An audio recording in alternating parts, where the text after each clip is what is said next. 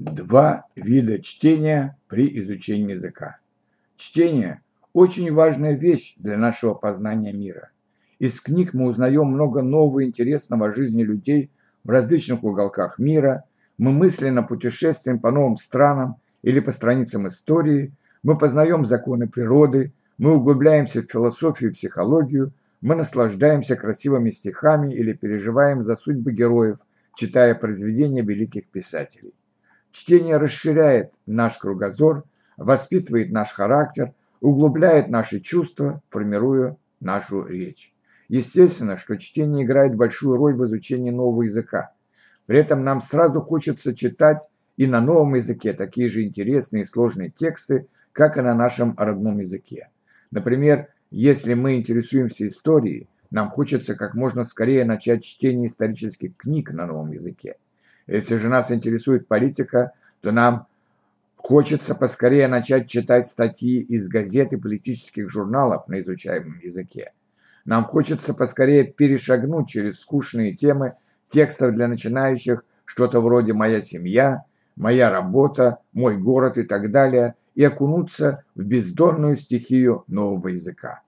Тем более, что с помощью современных переводчиков Google, с помощью создания одним кликом новых быстрых линкс у нас создается впечатление, что мы все понимаем, а потому можно импортировать из интернета все более и более сложные тексты, не обращая особого внимания на процент незнакомых слов.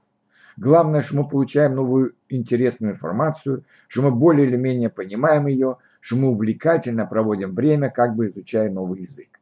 Но именно как бы – Потому что, используя новые технологии, новые возможности автоматического перевода, мы стираем границу между родным и новым языком, не проходим через естественные трудности овладения этим языком, привыкания к нему.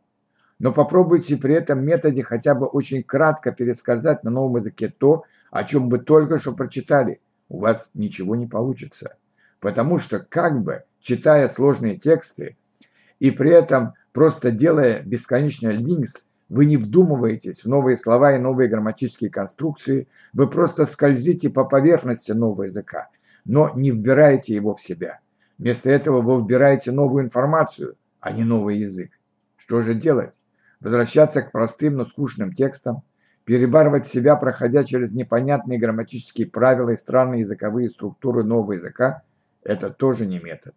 По крайней мере, не тот метод, который может вдохновить вас на изучение нового языка и поддерживать эту мотивацию на протяжении многих месяцев, потому что любой язык требует прежде всего массу времени и погружения в него. Я предлагаю компромиссный вариант – совместить оба метода в одном.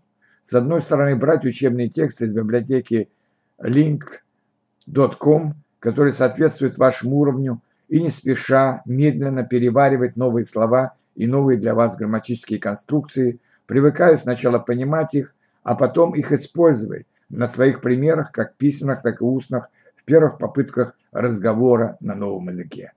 С другой стороны, находить в библиотеке link.com или импортировать из интернета те тексты и статьи, которые интересны вам по содержанию и которые вы бы хотели понять, невзирая на количество незнакомых слов. Таким образом, Сочетая два вида чтения, вы будете продвигаться вперед в изучении нового языка и в то же время не потеряете интереса к нему.